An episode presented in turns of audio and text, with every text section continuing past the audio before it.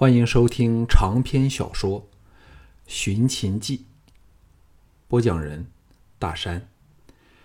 第二十卷，第九章：巧布陷阱。蒙骜丧礼后，京俊正式升为都记统领。由于他现在入赘陆家，军方各大要员看在陆公的面上。都大力支持。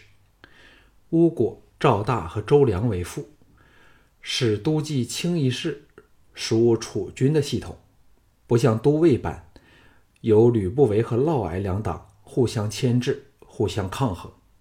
当然，假如吕嫪勾结，又自当别论。十八铁卫却因小盘慧眼赏识，成了他的禁卫头领，地位大大提高了。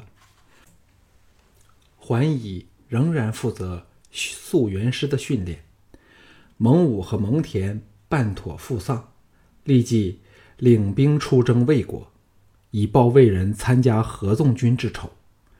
基本上，秦国仍是采取远交近攻的策略，就是安抚楚、齐、燕三国，只对三晋用兵。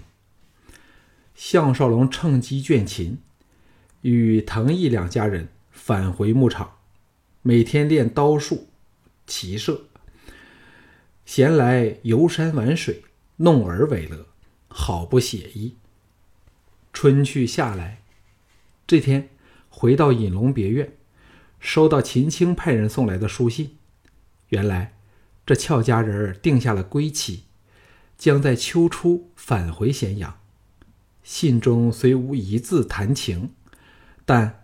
偏是情艳爱火，溢于言表，可见这美女修养之高，使项少龙这粗汉更是深生爱慕。陶芳不断把消息带到牧场来。吕不韦刚回咸阳，又到巴蜀去了，令人大惑不解。嫪毐和太后朱姬也回咸阳了，嫪毐态度更是嚣张，连昌平君和王陵等一众重臣都不放在眼内。事事都抬了朱姬出来，小盘唯有苦忍。管仲爷在韩地打了几场胜仗，获升为大将军，隐隐代替了蒙骜的地位，但声威和实权当然仍有所不及。蒙武兄弟在魏国也连战皆捷，攻下了魏人的朝歌，声望大振，成为新一代战将的新星。最令项少龙担心的是，王和果然中计，趁李牧遗失宫旗，出兵攻打赵人的上党。项少龙指望小盘派出的人能及时警告王和，否则腹背受敌，情况不妙之极。就在他忧心忡忡之时，五月底，噩耗传来：王和在上党被李牧大败，王和当场战死。王贲和杨端和领着残军退守上川。项少龙最不希望的事终于发生了，吕不韦再次奸谋得逞，而项少龙幸福的日子也告完蛋大吉。项少龙飞骑来到咸阳宫时，感到一片愁云惨雾。自十六年前，信陵君率领五国联军在邯郸城外大破秦军后，秦人从未试过有像王和这种级别的大将阵亡于战场之上，今次打击的巨大，实在是难做估量。项少龙来到书斋时，王陵、李斯、昌平君、嫪毐、王绾、蔡泽等一众大臣都在门外等候小盘召见。王陵双目通红，整个人像衰老了几年一般。使项少龙清楚感受到他年迈衰朽，那是以前从未有过的感觉，使他很不舒服。他迎上项少龙，低声说：“楚军不肯见我们，只说先等你来再说。我看你先进去见楚军，再换我们进去吧。”嫪毐显是在偷听，愤然说：“还是大家该好好商量的时候。”楚军怎么可怎么可以反把自己关起来？让我和少龙一起进去。众人都泛起了厌恶神色。项少龙拍拍嫪毐肩头，沉声说：“让我先带各位进去探听情形吧。楚军的心情就是我们现在的心情，大家都应该谅解的。无论嫪毐如何专横，暂时也不敢开罪项少龙。打消主意说：‘我们在这里等候吧。’但太后也该来了。”项少龙听他没几句话，就抬了朱姬出来，心中鄙恶，径自入书斋去了。小盘背着门口，面窗而立，动也不动。项少龙尚未说话，小盘淡淡的说：“我们的人还是去迟了一步，叫奸徒毒计得逞了。”项少龙想不到，小盘不但没有半点哀伤，还比平常更冷静。一时反说不出话来。小盘转过身来，微微一笑，说：“我刚发出命令，要程角和杜弼立即率兵进攻上党。待会儿师傅出去时，可以告诉他们，寡人因悲痛王和之死，忽生疾病。那嫪毐必会派毛娇借治病为名来探查虚实，我们便可以利用毛娇之口，把嫪毐骗倒了。”项少龙一震，说：“吕不韦真的和嫪毐勾结了吗？这可是在史书上从没有说过的事儿呢。”小盘冷笑说：“太后要我封嫪毐为长信侯，与吕不韦同级，而吕不韦竟不反对。师傅说这是怎么一回事儿？”顿了顿，再说：“我数次要召王翦回来，都被吕不韦和嫪毐联手阻挡。”没有太后的允准，我这身为人君的，没有一件事可以做出来。现在我们的军队都被牵制在三晋境内，咸阳除了三大军系外，就只有宿元师，总兵力只在十二万人，根本无力征讨程角和杜弼，所以只有假病引他们来攻，再由师傅收拾他们，舍此再无他法了。项少龙叹道。楚军真的长大了。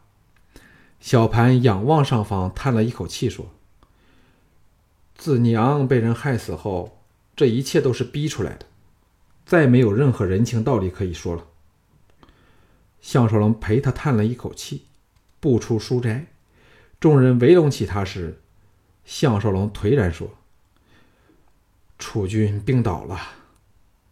小盘这一病，炸足了三个月。”早朝都交于出朱姬来处理，项少龙则和桓乙大肆征兵，把素元师增至五万人，终日在咸阳城外操练，又以城角东来的假想行军路线，巩固防御措施和通信系统。到了融雪时节，消息传来了，程角听得乃兄病重的消息，不但违命不攻上上党。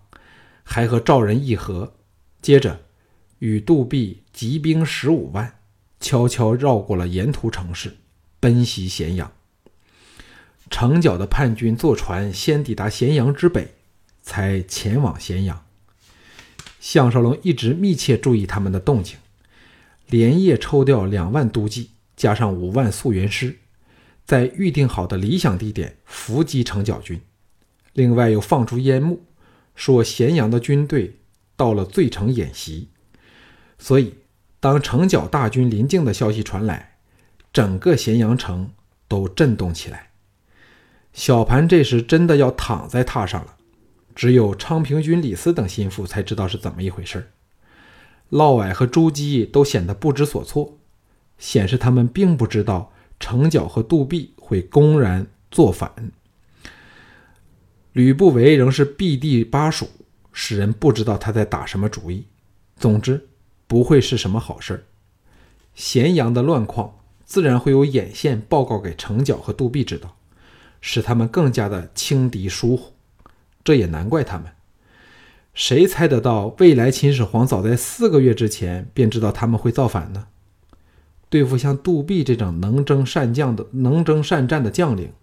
要在某处埋伏突袭，根本是没有可能的，因为他必有先头部队，肯定了前路没有问题后，主力大军才会继后推进。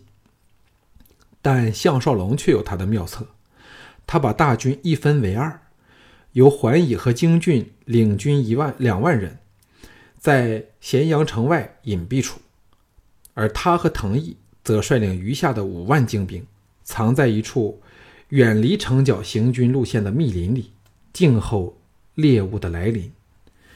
这天天气良好，城角的先头部队来到咸阳城北百许百许里处。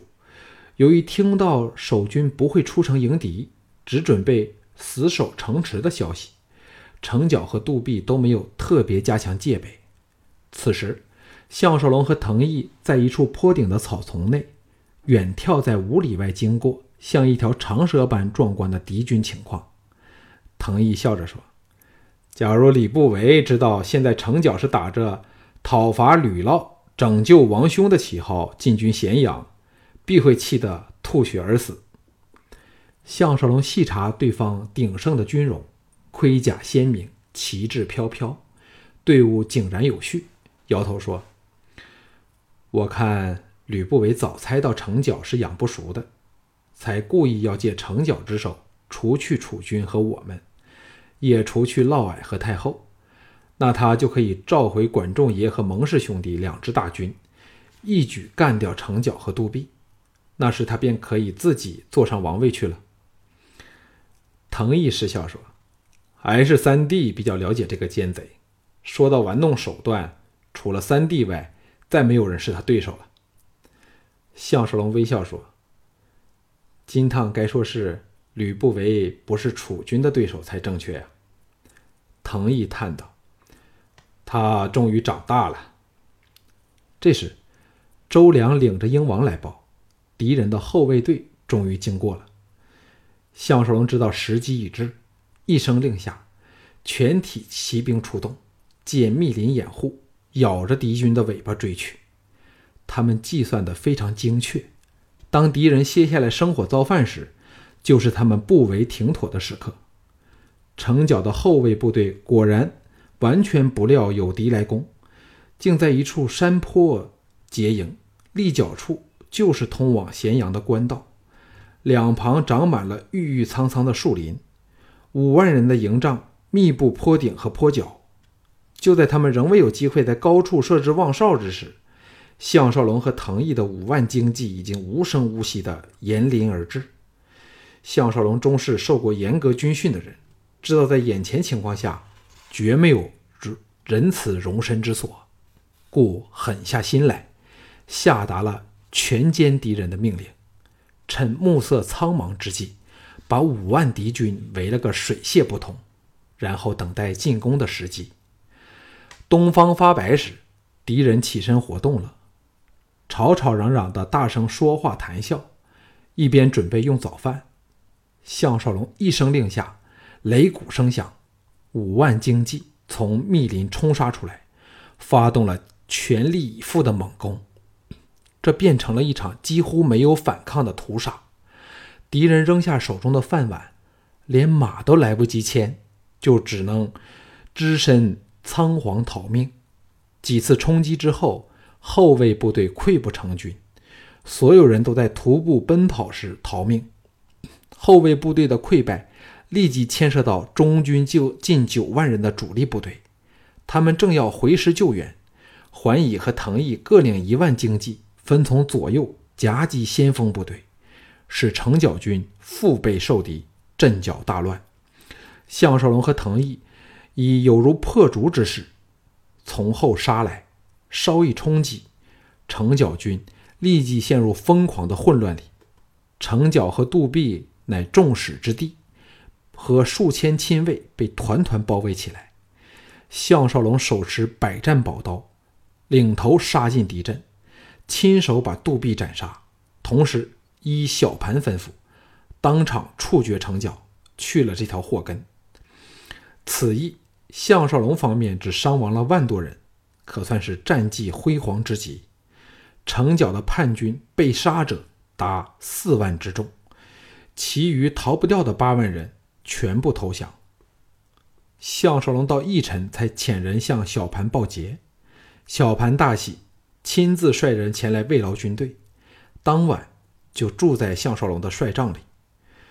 用过饭后，小盘兴致大发，与众人登上高处，欣赏月夜下壮丽神秘的原野美景。这未来的秦始皇看得豪兴大发，长笑说：“谁人替寡人把蒲鹤诛除？”项少龙听到这个“诛”字，登时想起远在齐国的单柔，心中一震，哪敢答话？京俊、藤毅和桓乙为项少龙马首是瞻，他不说话，也保持沉默。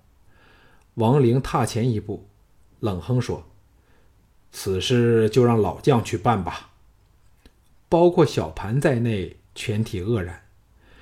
王陵近来因悲痛王和之死。身体极差，只是行军之苦，恐怕已难以应付。而且蒲贺在屯留有庞大势力，绝不肯俯首就擒。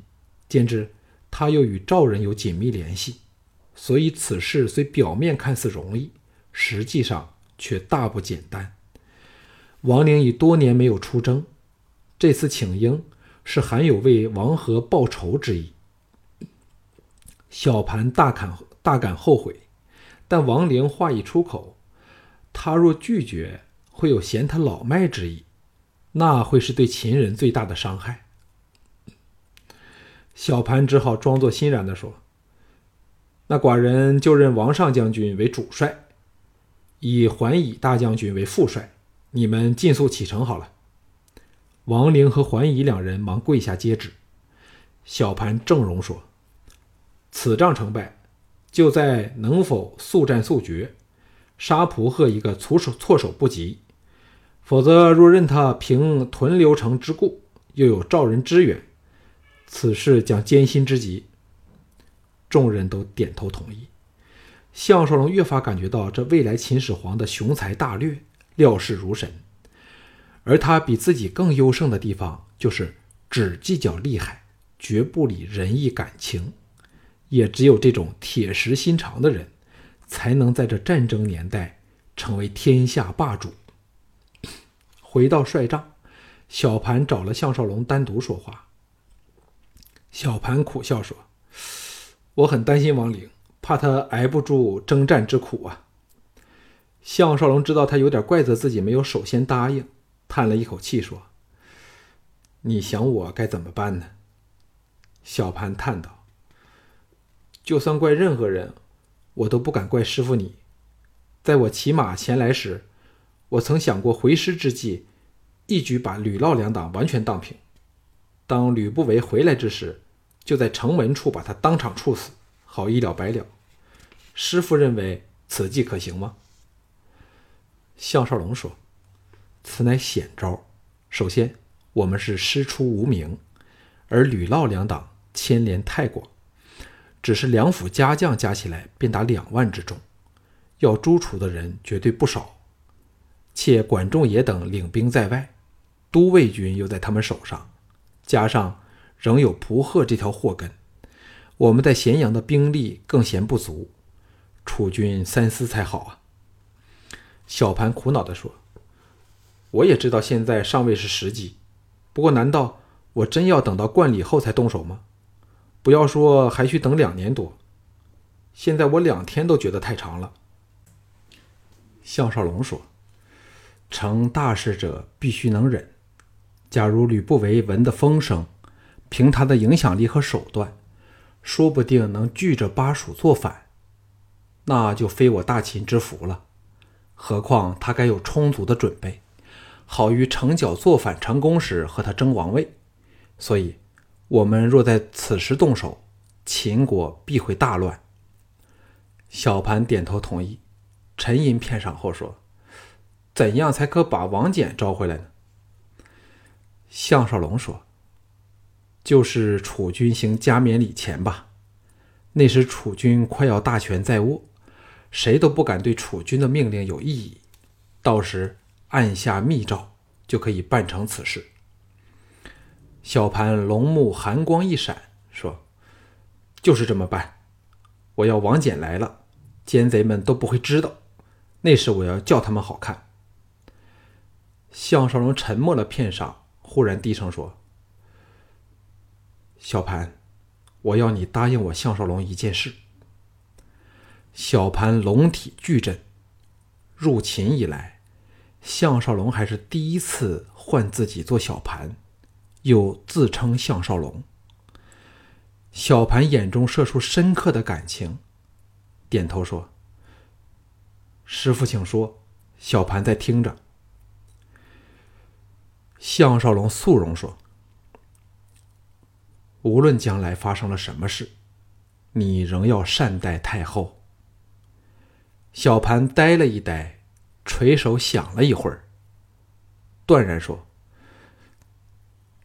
师傅的吩咐，小盘怎敢不从？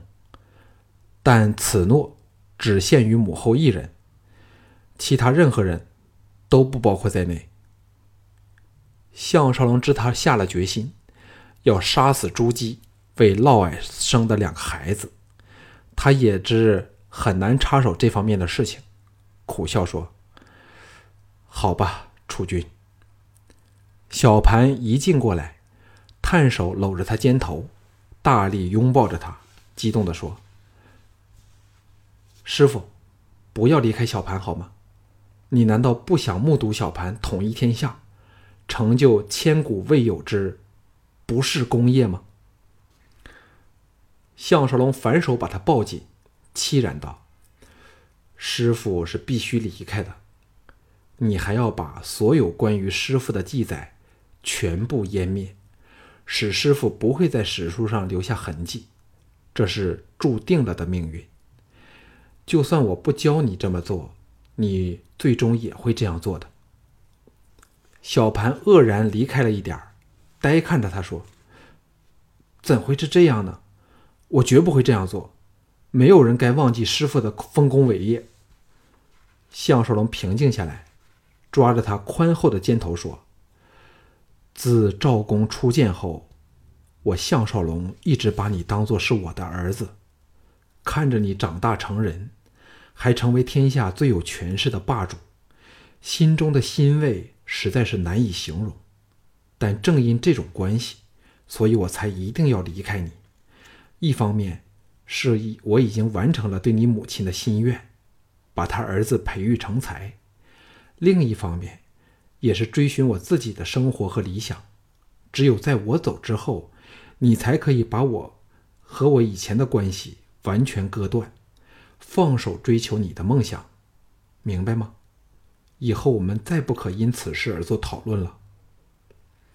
小盘一对龙目红了起来，像一个如沐父亲的小孩子般，伏到他宽阔的胸膛上，再也没有说话。